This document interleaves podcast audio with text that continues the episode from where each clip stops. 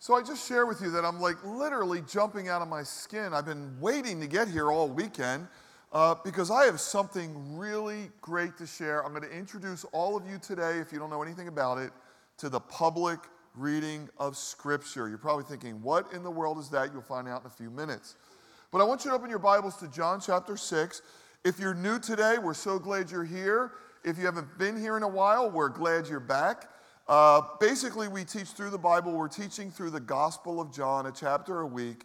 But we're slowing down in John chapter 6 for two reasons. Number one, there's 71 verses. Number two, it's the only miracle that Jesus ever performed that's recorded by all four gospel writers. That's pretty important, right? John said that he selected seven signs that you might know Jesus is the Son of God and have life in his name. So, six of his signs are peculiar to John's gospel. This one is in all four, so I think we need to slow down. Last week, in the first 14 verses, of the feeding of the 5,000, I walked everybody through something that has served me for all 36 years that I've walked with God. That's the law of multiplication.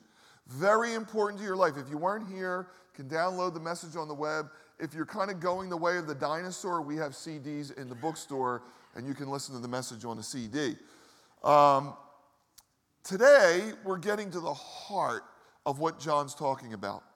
Although all the other gospel writers write about this miracle, only John gives Jesus' interpretation. That's what we want to zero in on. Somewhere around verse 35, Jesus is preaching a sermon at Capernaum in the Galilee. And he says to the people, I am the bread of life. Interesting. He who comes to me shall never hunger, and he who believes in me shall never thirst. Now, that sounds okay to us, right? We've heard that before, and we're Western, and I'm the bread of life. Uh, this is the first of seven I am statements. I am the door, I'm the great shepherd. We get it, right? But if you lived in that time or you're Eastern, that is really strange. Because to these religious people who had a background in the Old Testament, this goes way back to the book of Exodus, where Moses meets God for the first time by looking at a bush that's burning, but it's not consumed. And God reveals to Moses he's going to be the deliverer. He's going to take the people out of the greatest superpower in the world, Egypt. And he said, Well, God, look, before we get started, I need to know your name. Like the gods of Egypt have names, and so do the Babylonians and the Assyrians. What is your name? And God said, I am that I am, right? Very technical term. To this day, the Jews, when they read scripture, they don't pronounce. But when they see Lord or I am in scripture, they don't pronounce it. Now, we put some vowels in there, we make it Yahweh or Jehovah, but it's the unspeakable, unknowable name of God. Basically, it's I am, I'm the becoming one. I'm becoming all that you need, is the idea. So when Jesus says, I am the bread of life, he's basically saying, I am God.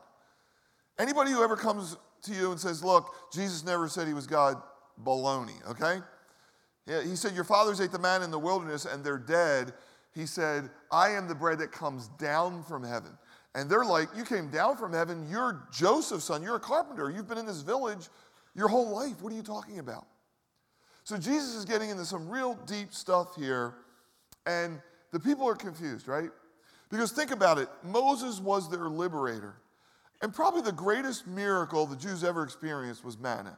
I know it's not sexy, right? It's not, it's not the seas parting, right? It's not, you know, being delivered from a superpower. But I got to tell you, 40 years walking outside and like there's a wafer cookie out there and you eat it and it's good for the day, it's pretty good. I mean, 40 years in a desert, no shopping, no cooking, manna everywhere, right? Pretty impressive. And they're like, Our fathers ate the manna. Jesus said, No, no, no. The manna was God's gift. But guess what? That didn't cost God anything. I am now God's gift, and it's going to cost him everything. The bread here is a metaphor. Now, it gets a little confusing later where Jesus says, You have to eat my body and drink my blood. And they're like, What? You know, like cannibalism? And Jesus says, No, no, what is flesh is flesh, the spirit is spirit. Guys, this is a metaphor. This is a metaphor for life. This is a metaphor for living. So think about it. We're spirit, soul, and body. We need three types of foods. One, we need physical food, right? The body's a machine, this is an engine. Uh, my Jewish guide in Israel, Daniel, who I've known for 21 years, gets up every morning, pours a teaspoon of olive oil on a table or a tablespoon or a teaspoon, and it's the first thing that goes into his body. I'm like, Daniel, why do you do that? He said it starts the machine, right? So there's free information for you guys if you want to get healthy. Jews live long. I mean, they really do. Um, so we need physical food, right? But then we need spiritual food. Man doesn't live by bread alone. Every word that proceeds from the mouth of God. And here's one you never hear the works of God, doing, physically doing God's will. Jesus said, is my food. Very important. So we'll talk about all three. Let's start with physical food, right? We are this engine. This is our case, right? Our spirit is in a body suit that needs engine. And I love this metaphor. Guys, we in Philly own this metaphor the bread of life.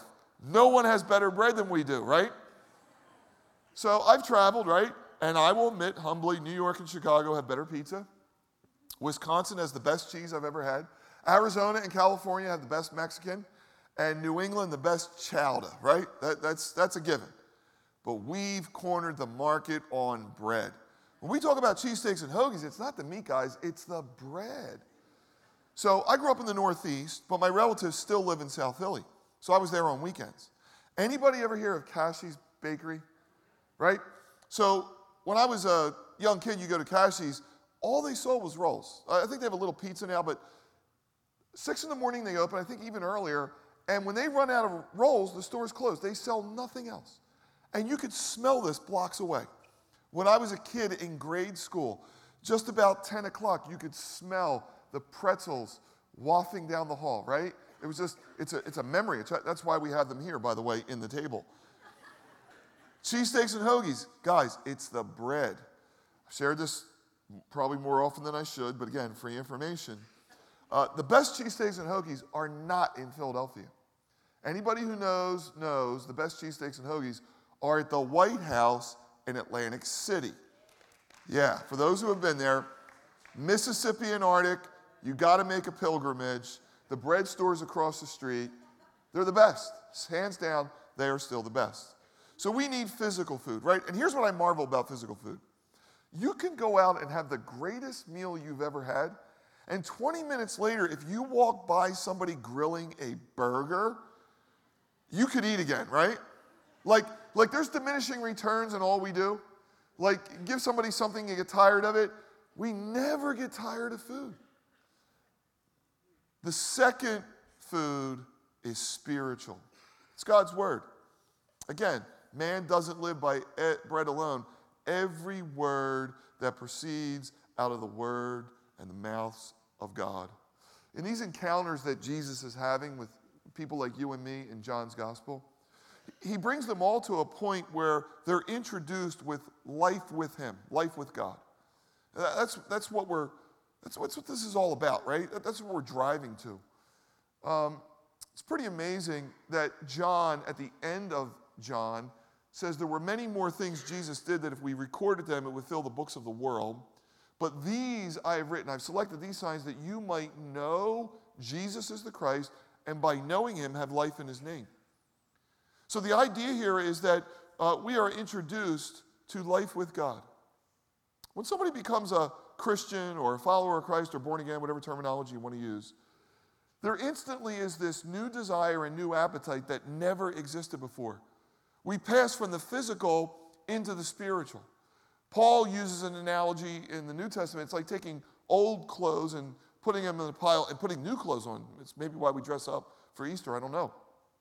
But there's an idea that there's, there's a new desire because there's a new man. Listen how Paul writes to it to the Ephesians. He said, For this reason I bow my knees to the Father of our Lord Jesus Christ, from whom the whole family in heaven and earth is named, that he would grant you, according to the riches of his glory, that you would be strengthened with might through his Spirit. Catch this in the inner man, this new dimension.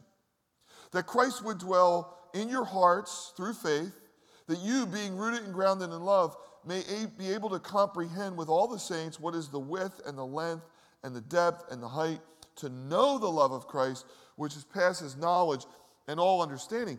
God wants you to grow. He wants me to grow, and He wants you to come into the knowledge of who He is. He wants you to come into fellowship. So there's this new dimension where no longer are we just physical beings, we are spiritual, and there's new desires. Like, like the minute you become a Christian, there's a desire to read God's word. Isn't that strange? Like if somebody told me to read the Bible when I was a kid, I'm like, uh, could you pluck my nails out first? I mean, like, gosh, that sounds so boring. And there's this new desire to be with God's people and go to church. When I was a kid, I couldn't wait to get out of church and a lot of times I went to the Catholic Church, I only showed up in the last five minutes to get the bulletin so I give it to my parents to prove I was there. And they also sold the bulletin, the old newspaper, for those of you who have that memory. So there's, there's this new dimension. New dimension is to pray, to talk to God, which has been new for so many of us. There's a desire to serve, a desire to give. But the ultimate desire is the Word of God. Now, People make three mistakes when they approach the Bible, okay? Three mistakes. And some of this is unwillingly. The first is to read it for information, to read it for quantity. Um, and you know where this goes, right? Now, we need information, but Paul wrote in Corinthians that knowledge puffs up. I've seen this a hundred times. Somebody gets a little bit of knowledge. They find out, well, we were chosen. And they read about Reformed theology, and then, like 20 minutes later, they're trying to convince everybody of this doctrine. They got a little bit of Bible under their belt. And Paul said, no, that's not what you're doing. That puffs up, that leads to dissensions. Second mistake people are prone to is um, reading the Bible for rules and regulations and formulas. The seven steps to a wonderful marriage, the six secrets to success, eight ways to get rich. You know, I'll attach these biblical principles and things will work out for me. Another mistake is to think if I read the Bible like I get points with God. Like, God, I read for 20 minutes that you must be so happy with me. Jesus said to the re- religious leaders, You search the scriptures, for in them you think you have eternal life, and these are they which testify of me. In other words, Jesus said all of our Bible reading should lead us to communion with Him, with life with God, where we begin to hear God's voice and we begin to pray God's prayers. Richard Foster put it more eloquently than I can. He said, The Bible presents God's thundering invitation I am with you, will you be with me? Communion with God. This is what it's all about. So, Jesus is our superfood. It's not kale, that'll help you a little bit. Jesus is our superfood. He is the scripture. So, when I became a new believer at 21 years old, I had this voracious capacity and want and hunger to read the Bible. This banquet, this buffet of 66 books.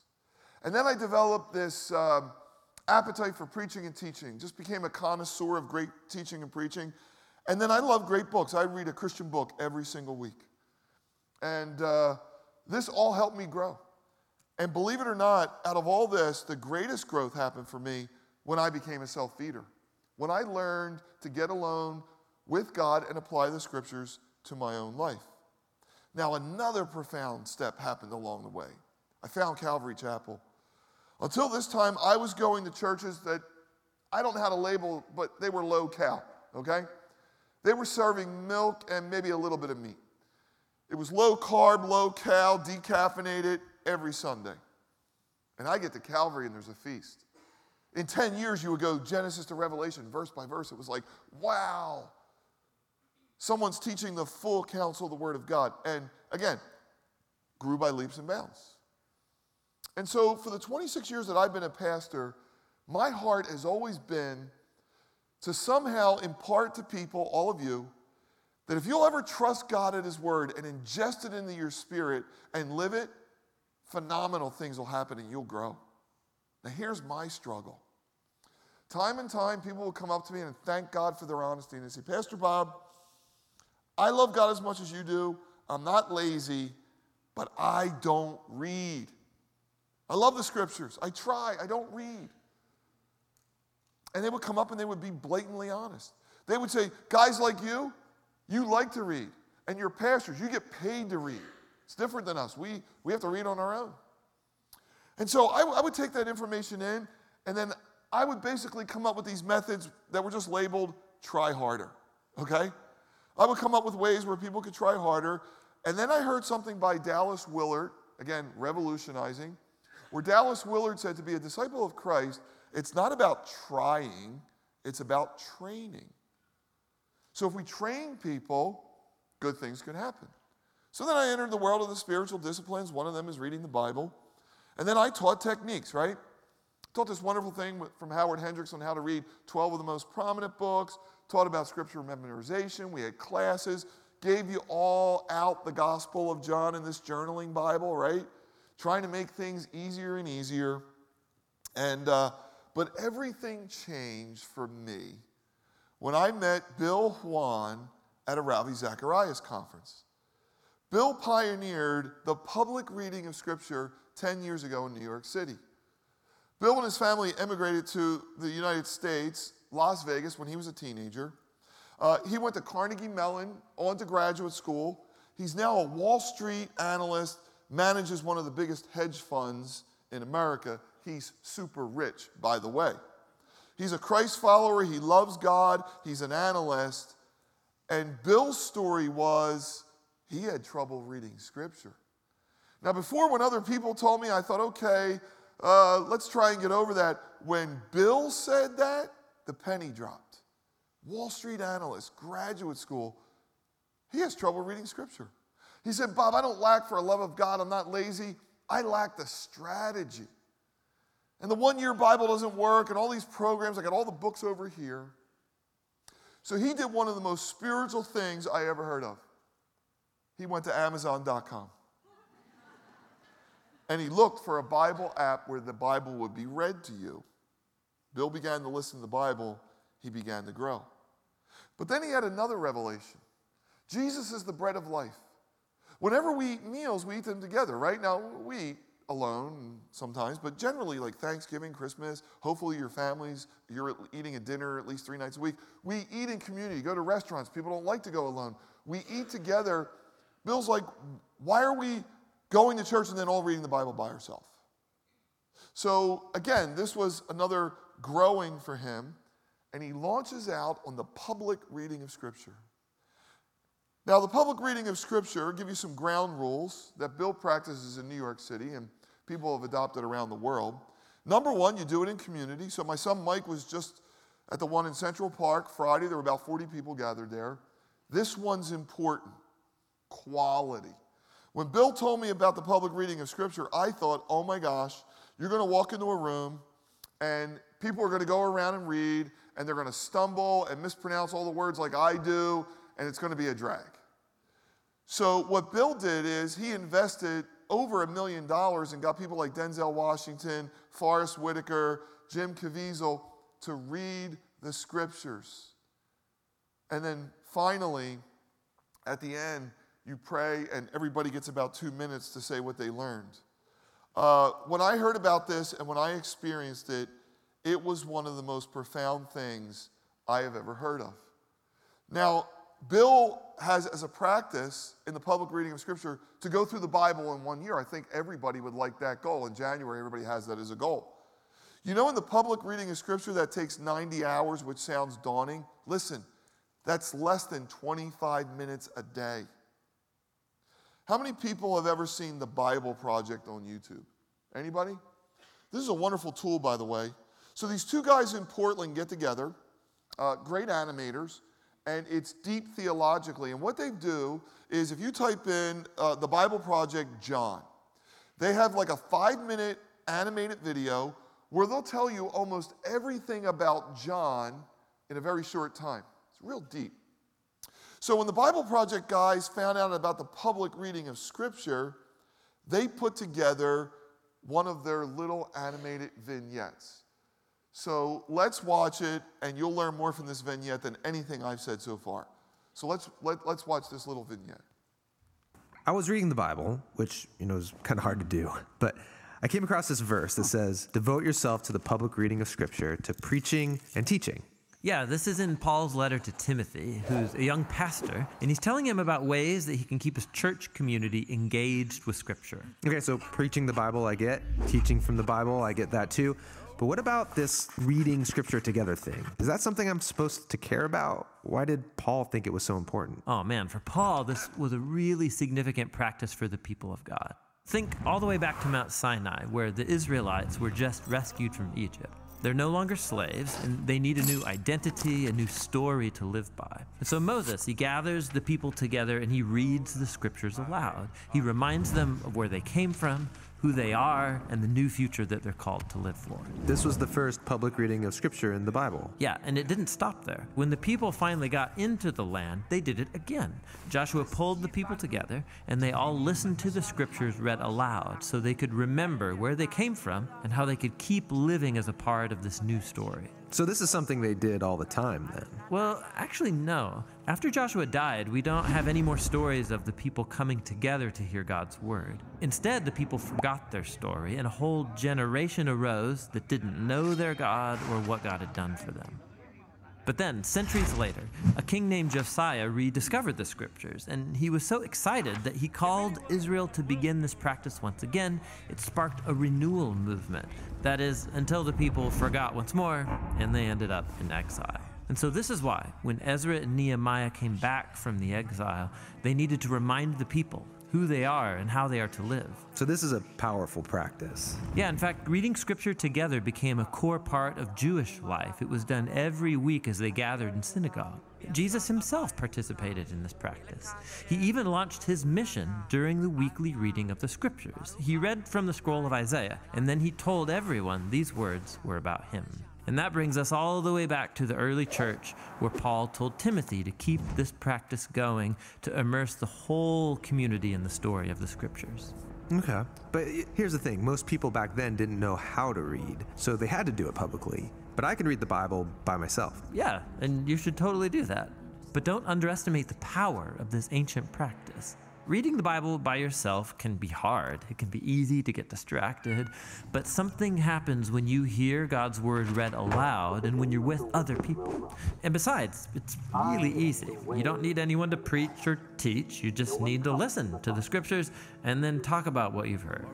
This is what God's people have always done when they enter into new and uncertain times. They remember their story and who they are through the public reading of the scriptures. Yeah, pretty cool, huh? Yeah, so um, I met Bill in Philadelphia for breakfast. His daughter's looking at the University of Pennsylvania. And he said something really profound I hadn't heard him say before. He said, Bob, love always starts with listening. When you love someone, it always starts with listening. Think about your first date. Think about when you sit down with the family. Think about when you're not stressed, right? When you're stressed, you know, kids are trying to tell you about their day, you don't want to listen. But think about when you're not stressed. We basically listen, right? That, that, that's what we were designed for. We want to hear stories, we want to hear people's story, we want to listen. So love starts with listening. And how beautiful in this public uh, reading of Scripture that we can listen to the Word of God. David said, Thy Word I've hidden in my heart that I might not sin against you. Your word is greater than the honeycomb. Think about the Shema. Hear, O Israel. The Lord our God is one God. And more over and over again, we give scripture after scripture. Rowan Williams, who's an Anglican bishop, said this.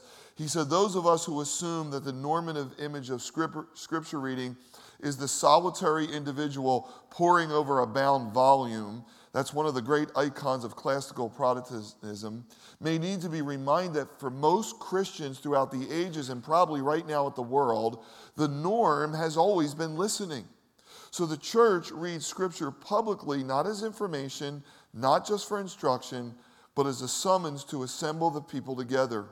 Wherever we do, whatever we do in private with our reading of scripture, we must do an awareness that this is a public activity.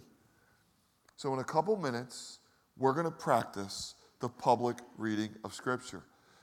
Can I warn you a little bit? You're going to be fidgety, okay? Uh, we live in an age where we're not still for much of the time.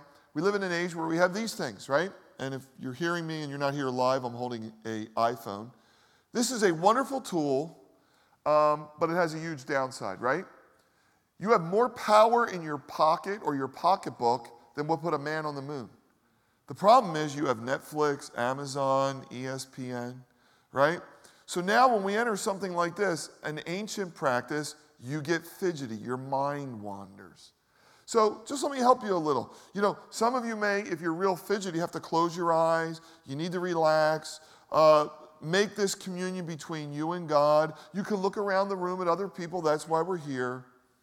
When we come out of it, I'll make a few closing important points.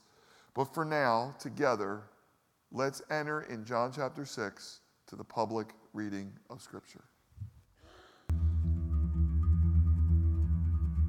After these things, Jesus went over the Sea of Galilee, which is the Sea of Tiberias. Then a great multitude followed him, because they saw his signs which he performed on those who were diseased. And Jesus went up on the mountain, and there he sat with his disciples. Now the Passover, a feast of the Jews, was near. Then Jesus lifted up his eyes, and seeing a great multitude coming toward him, he said to Philip, Where shall we buy bread that these may eat? But this he said to test him, for he himself knew what he would do. 200 denarii worth of bread is not sufficient for them, that every one of them may have a little. One of his disciples, Andrew, Simon Peter's brother, said to him, There is a lad here who has five barley loaves and two small fish, but what are they among so many? Make the people sit down. Now there was much grass in the place, so the men sat down in number about 5,000. And Jesus took the loaves, and when he had given thanks, he distributed them to the disciples, and the disciples to those sitting down, and likewise of the fish as much as they wanted. So when they were filled, he said to his disciples, Gather up the fragments that remain, so that nothing is lost. Therefore they gathered them up and filled twelve baskets with the fragments of the five barley loaves which were left over by those who had eaten. Then those men, when they had seen the sign that Jesus did, said, This is truly the prophet who is to come into the world. Therefore, when Jesus perceived that they were about to come and take him by force to make him king, he departed again to the mountain by himself alone.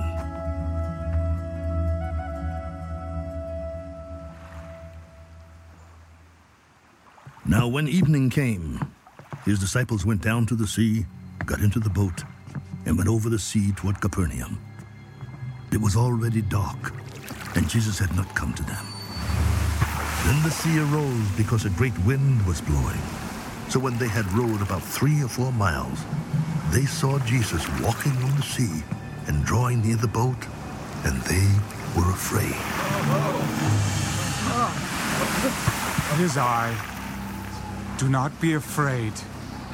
Then they willingly received him into the boat, and immediately the boat was at the land where they were going. On the following day, when the people who were standing on the other side of the sea saw that there was no other boat there, except that one which his disciples had entered, and that Jesus had not entered the boat with his disciples, but his disciples had gone away alone. However, other boats came from Tiberias near the place where they ate bread after the Lord had given thanks. When the people therefore saw that Jesus was not there, nor his disciples, they also got into boats and came to Capernaum, seeking Jesus. When they found him on the other side of the sea, they said to him, Rabbi, when did you come here? Most assuredly, I say to you, you seek me not because you saw the signs, but because you ate of the loaves and were filled. Do not labor for the food which perishes, but for the food which endures to everlasting life, which the Son of Man will give you, because God the Father has set his seal on him. What shall we do that we may work the works of God? This is the work of God, that you believe in him whom he sent. What sign will you perform then, that we may see it and believe you? What work will you do? Our fathers ate the manna in the desert, as it is written, He gave them bread from heaven to eat. Most assuredly, I say to you, Moses did not give you the bread from heaven, but my Father gives you the true bread from heaven.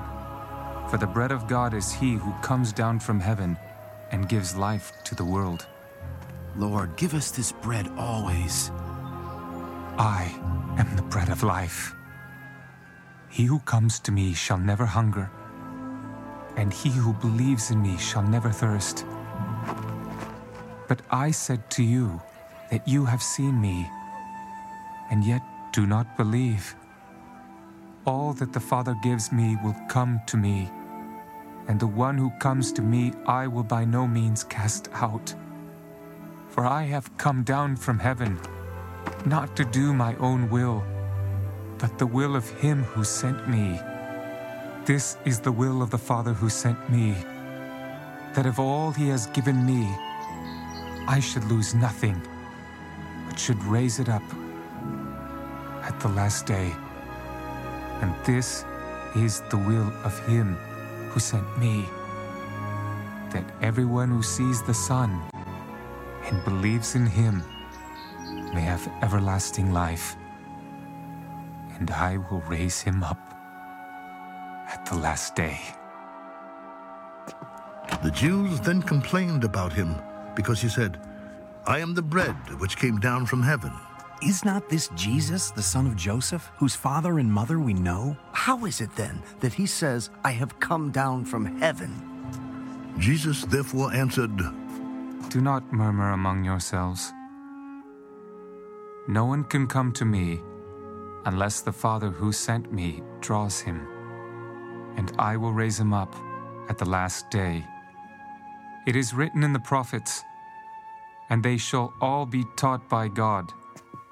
Therefore, everyone who has heard and learned from the Father comes to me. Not that anyone has seen the Father except he who is from God. He has seen the Father. Most assuredly, I say to you, he who believes in me has everlasting life. I am the bread of life. Your fathers ate the manna in the wilderness and are dead. This is the bread which comes down from heaven, that one may eat of it and not die. I am the living bread which came down from heaven. If anyone eats of this bread, he will live forever. And the bread that I shall give is my flesh, which I shall give for the life of the world. The Jews therefore quarreled among themselves. How can this man give us his flesh to eat? Most assuredly, I say to you, unless you eat the flesh of the Son of Man and drink his blood, you have no life in you. Whoever eats my flesh and drinks my blood has eternal life, and I will raise him up at the last day. For my flesh is food indeed, and my blood is drink indeed. He who eats my flesh and drinks my blood abides in me, and I in him. As the living Father sent me, and I live because of the Father, so he who feeds on me will live because of me. This is the bread which came down from heaven, not as your fathers ate the manna and are dead. He who eats this bread will live forever. These things he said in the synagogue as he taught in Capernaum. Therefore, many of his disciples, when they heard this, said, This is a hard saying. Who can understand it? When Jesus knew in himself that his disciples complained about this, he said to them, Does this offend you? What then if you should see the Son of Man ascend where he was before? It is the Spirit who gives life. The flesh profits nothing. The words that I speak to you are spirit, and they are life. But there are some of you who do not believe. For Jesus knew from the beginning who they were who did not believe and who would betray him. Therefore, I have said to you that no one can come to me unless it has been granted to him by my Father. From that time, many of his disciples went back and walked with him no more. Then Jesus said to the twelve, Do you also want to go away? But Simon Peter answered him, Lord, to whom shall we go? You have the words of eternal life. Also, we have come to believe and know that you are the Christ, the Son of the living God. Did I not choose you, the twelve, and one of you is the devil? He spoke of Judas Iscariot, the son of Simon, for it was he who would betray him, being one of the twelve. So, what do you guys think? That was 10 minutes. 10 minutes. It's um, uh, unbelievable. Uh, think about this the entire book of Ruth, 18 minutes. Book of Habakkuk, 18 minutes. Think of the implications. Think about this. So, um, we're really excited about this. We're going to incorporate it in our Tuesday morning prayer if you guys come out. Uh, we've been in talks with Innovate, our Christian school, J Kids downstairs. John Clifford and I have been talking about small groups. So many times people come to us and say, Man, I have a really nice house, I have the gift of hospitality, but we don't have a Bible teacher. Guess what? You can do the public reading of Scripture. The Gospel of Mark, an hour and 40 minutes. But here's what I'm most excited about families. Families are in a war, right? Families are in a struggle. And, and it's just not now in our culture, it's always been this way.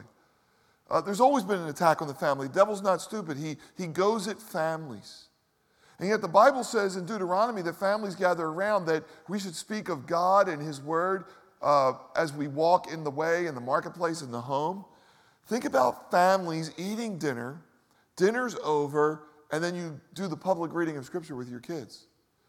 Uh, my kids bring their friends over to hang out, and they just sit around. They have nothing to do. Can you imagine if they did the public reading of Scripture? Uh, Bill does it in New York City with Wall Street analysts three times a week. We're going to find ways to do it here. One of the problems we have is that we live in a world where people outside are practicing graduate level paganism, and that's what some of us were doing, and we're practicing kindergarten Christianity. We're eating milk, we're, we're on a light diet. Can you imagine if this takes root and we get books of the Bible like Nahum and Joel and Leviticus and even Revelation under our belt?